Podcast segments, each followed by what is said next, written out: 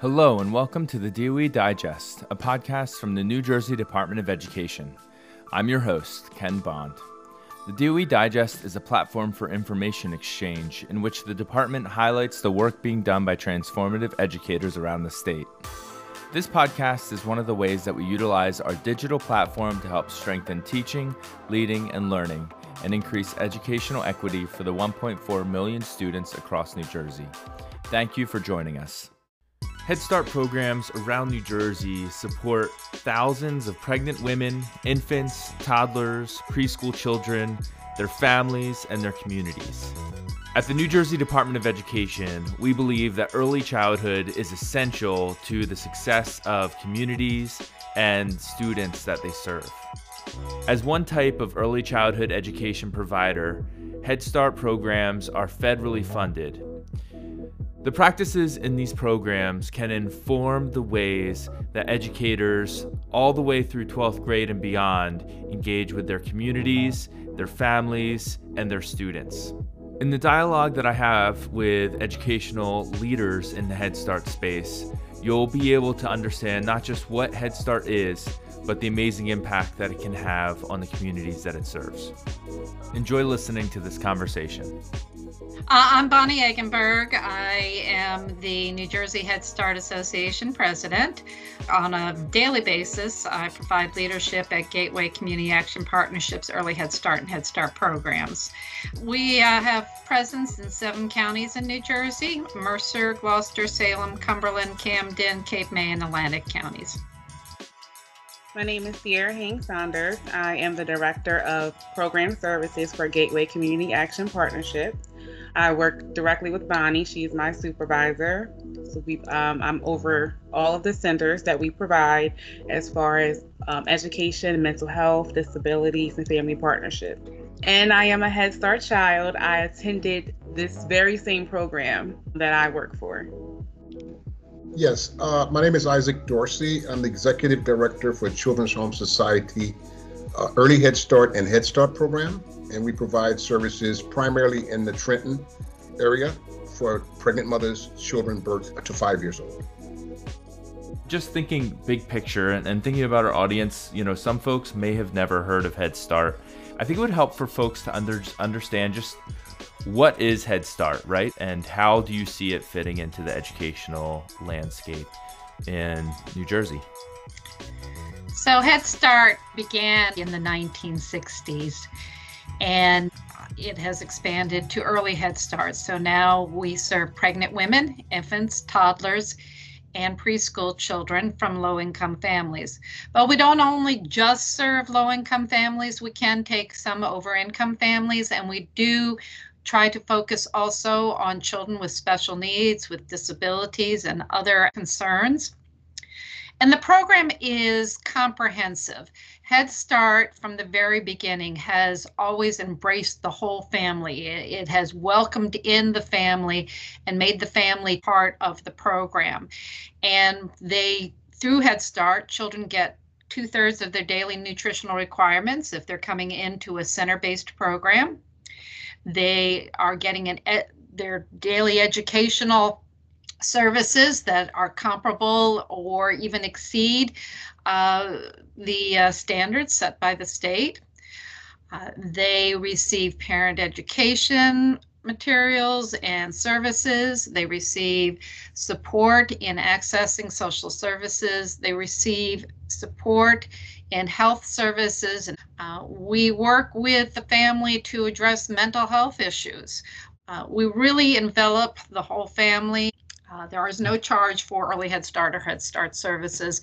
It is something that we believe strongly really makes a difference in young children, and so there is no cost. This is Sierra. One thing that I always tell people about Head Start when I'm recruiting is that we provide high quality services to the entire family. We go after, you know, what we feel is best and what research says is best to provide for you and your family. So we're not just working with your child, we're working with everyone in your house because we want to leave a lasting effects on the entire family. We want you to come back and, and, and remember what we did. We want you to take what you learned from Head Start and become an advocate for your child. We want you to go out in the community. We connect you with different resources, different community groups so that you can sustain all of the services and all of the all the tools that you gather from Head Start, you will have that lasting to always be an advocate and be the teacher to your child. The thing I might say, uh, Ken, is this Head Start programs make a significant investment in children, and that goes without saying. And I think it, no, no matter what district our kids go into, uh, you can almost notice one that might be a, that was a Head Start child. But even more importantly, or as important to me, is that the investment we make in our parents, uh, especially our parent leaders, uh, is something I think the district might find ways to capitalize on because we, I think it's a rich resource because we do put a large investment in teaching our parents everything from you know how to read budgets how to develop policies how to build systems and that sort of thing. And if uh, once they go into the district that it's it's it's kind of lost if they don't have an opportunity to continue to use those skills in a way that might even benefit education beyond the, the early childhood years. Excellent. So why Head Start? What what was the impetus for you getting involved with this? And Sierra, since you mentioned and kind of alluded to that uh, in the beginning, why don't you take this one to start out? Well, it was natural for me to be attracted to Head Start because that's where I came from.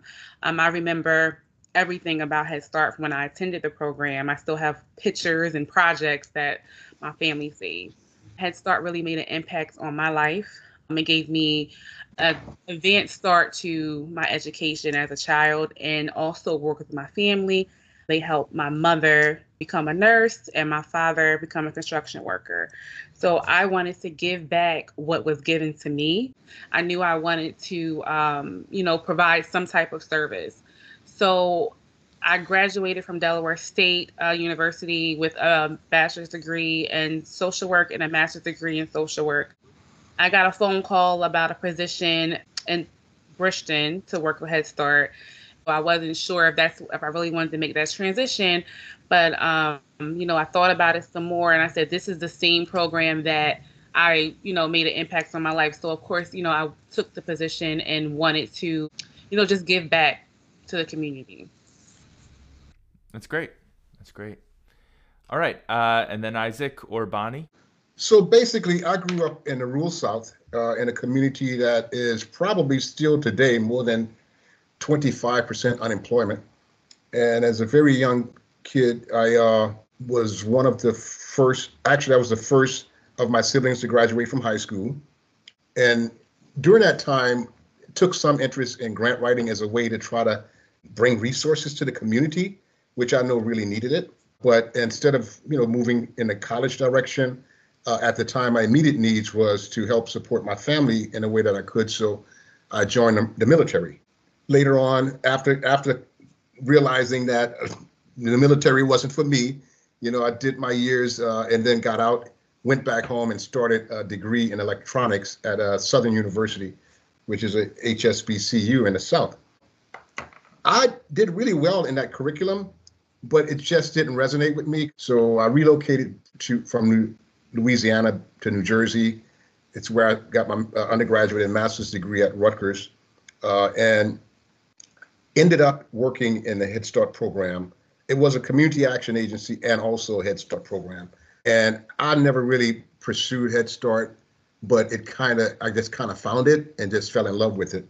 And incidentally, I am also a Head Start child. I was in the first class of Head Start, 1965. So I've kind of just dated myself. And I found that the Head Start approach is uh, one that I believe has one of the most uh, uh, uh has has one of the greatest potentials for having a lasting impact in communities, and so I should, I've just stuck with it all, all these years. Thanks. Thank you so much for sharing, uh, Bonnie.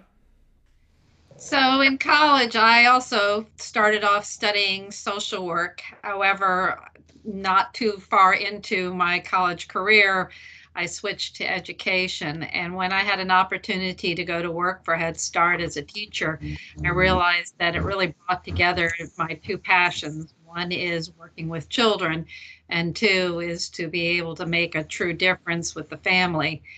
And uh, in Head Start, it, it, did. It grabbed my heart. And I've always said this to new employees that uh, if you give Head Start a try, chance, it will grab your heart and it will never let you go. And I've had a lot of staff tell me that, that, experience they've had over the years because there is an ability to make connections with parents that you don't get in most situations. That's wonderful. And Bonnie, to your point about Head Start supporting families and really the multifaceted approach that they take. Some people may think about Head Start as a parent or guardian dropping off a student at a classroom and then picking them up at the end of the day. And it's clear that, that Head Start is so much more than that. So I, I wanted to transition to ask you all about Head Start and how it goes beyond the amazing services that are provided at the classroom level to support families and their well-being a, as a whole beyond and and and through the classroom well ken this is bonnie again and i would say from program to program it varies how we get parents involved but we all work to get parents involved and a variety of ways that we do that might be through training them to be volunteers in the classroom. For instance, in our program, we actually pay for families to uh, parents to earn their Child Development Associate, their CDA credential. This not only helps them with potential jobs in the future, but it also helps them to understand how their child develops and how to support that child's development. We help parents get involved in the decision making of what happens at their center, whether it is um, what types of activities might be integrated into the classroom or be involved at a higher level in our policy council. We also provide parent education opportunities.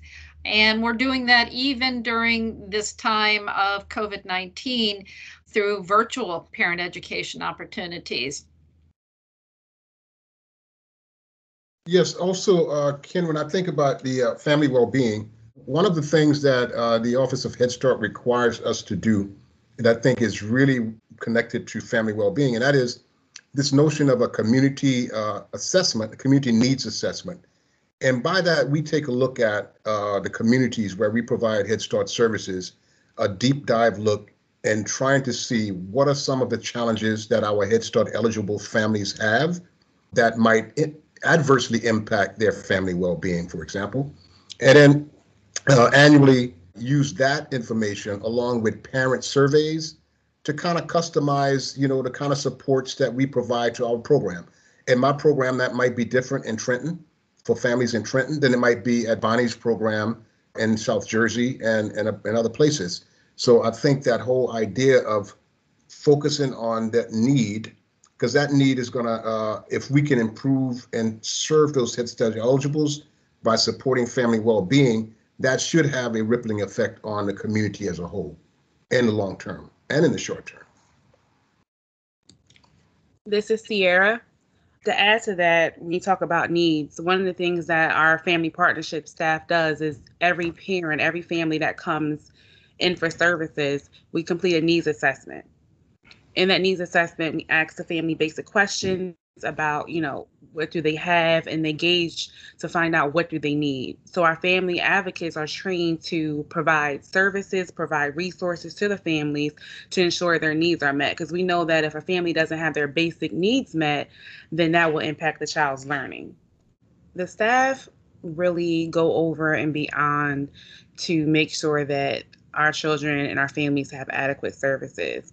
I mean, I can tell you countless of stories of how, you know, our health team worked through the pandemic to ensure that all our children, you know, were up to date on shots, um, had dentals. Um, I had my health manager, she drove to North Jersey and several doctor's appointments to ensure that one of our children um, who was having, um, he had an infection in his mouth and it was causing him not to eat and he was in pain, but she did not stop until this child got the surgery that he needed and it was very expensive. The family did not have any insurance, but our health manager, she she did not stop until this this child really got what he needed and he's doing well now.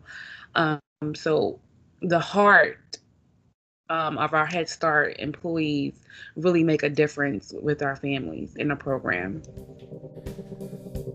And I, I, think that that's so important to highlight is just the whole philosophy of Head Start is to be a support and and serve the community, right? It, it's it's beyond just children learning to read and write. It's it's about the whole child, and I think that that's such an important lesson for for all of us to to glean and, and to learn from. So as you think about Head Start and again some of the lessons that the folks listening can learn from it, how, how can Head Start inform the ways which educators, whether they're working with early childhood education or or in older grades how can how can the philosophy of head start inform the ways which educators work with parents and their communities and think about engaging their parents and the community i think in head start uh, one of the at the core of our philosophy is that uh, parents are their child's first and best teacher and so what we want to do as head start is encourage families, parents, to to play an active role in their child's learning. And we do that by providing them with tools and resources to educate them on child's developmental milestones and all of those things that we think are important when it comes to education, helping them understand the curriculum, helping them understand how children learn through play. And I think really when we talk about how Head Start might uh, inform a broader audience about you know working with parents we in, we actively try to engage our parents and and hear from them and use ideas from them in terms of how to improve our program one of the things that i think is uh, important uh, when it comes to the education broader education as a whole that we that we learn to listen more and try to find ways to uh, to to, to uh, solve problems that uh, our families and our communities have we know we have turnover in our parent uh, population every year. So it's not one size fits all. So every year we do a parent survey that asks families about what it is they're interested in learning, what it is that they that their main needs are and issues are. And then we go out into the community and find those resources and provide them with it. And then we we follow up to try to find out, okay, was that really what you wanted? and did that really support you in a way you felt you needed to be supported and i think in the long term that that's one thing that helps parents to see that you heard them right because you had a survey you deployed a survey you provided resources based on feedback from that survey and so uh, that that that's one way i think is a, a practical way um, Another practical way, which is very similar in the public school systems, they have what's called a PTO. And I've, I used to, as a as a parent, used to be involved with the PTO. But you know, in many ways, that's similar to what we would maybe consider our either center committee meetings in Head Start, or in a sense, our policy council in Head Start. But our policy council differ from a PTO is that they make decisions related to policy, related to direction, related to leadership. They support us in the hiring and, and identifying of people that they believe might be good staff for our agency. When the PTO, at least the one I was involved with, seemed more to be like uh, a session where people go to bring complaints or concerns and that sort of thing. And I mean, that may be a generalized way of saying it, but I think putting in a mechanism that will give parents more of a voice on how their schools operate and run might be a another practical solution. This is Bonnie Eggenberg. I just wanted to add to what Isaac said because I think he said it very well. But uh, what I did want to add is that I think what happens with teachers, uh, with educators, oftentimes, is that uh, when we work with children and families, sometimes we forget that parents really do want what's best for their children. Oftentimes, parents are so busy, they have stressors in their lives, they have commitments that are pulling them in multiple directions, and it can sometimes feel like parents don't care. And so I think one of the practical suggestions is is that in the relationship with a parent, with a child's family, that a teacher or an educator always walks into that relationship with the belief that that parent cares about what happens with this child. And that once they walk into that relationship with that attitude, that they also then listen to what it is that the parent is saying.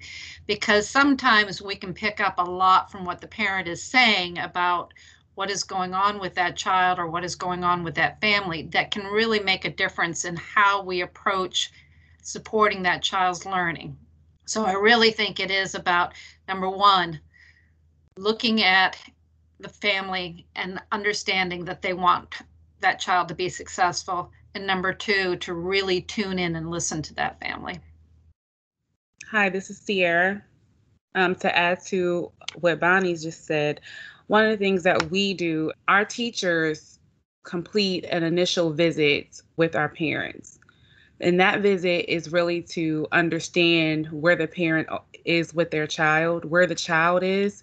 So the teacher is learning from the parent on what's best for their child, what, you know, what routines the child has, what expectation do you have for your children. So it really puts the ownership on the parent to convey and to communicate how they feel and what you know what they want for their child. So that helps develop the relationship that can last through the year or however the parent however long the parent is with the program. As you engage your communities whatever their age is i hope that you were able to take a lot from this episode in terms of what a community parent family and student engagement can look like in your context I'd like to thank all of my guests, as well as the Division of Early Childhood Education and Elizabeth Thomas for all that they did for this episode. I'd also like to invite you to join me for the hashtag NJ Ed Partners third Tuesday Twitter chat on March 16th, 2021 at 8:30 p.m. We'll be talking about this important topic then. We look forward to continuing to connect and engage with you about educating the 1.4 million students around the state and hope to talk to you on the hashtag NJEdPartners third Tuesday Twitter chat. You can subscribe to the podcast channel for DOE Digest through your iPhone in the Apple Podcast app or wherever else you listen to podcasts so that you can get new episodes when they are released. Also, please leave us a review through the Apple Podcast app on your iPhone. It is the best way to help new listeners find us.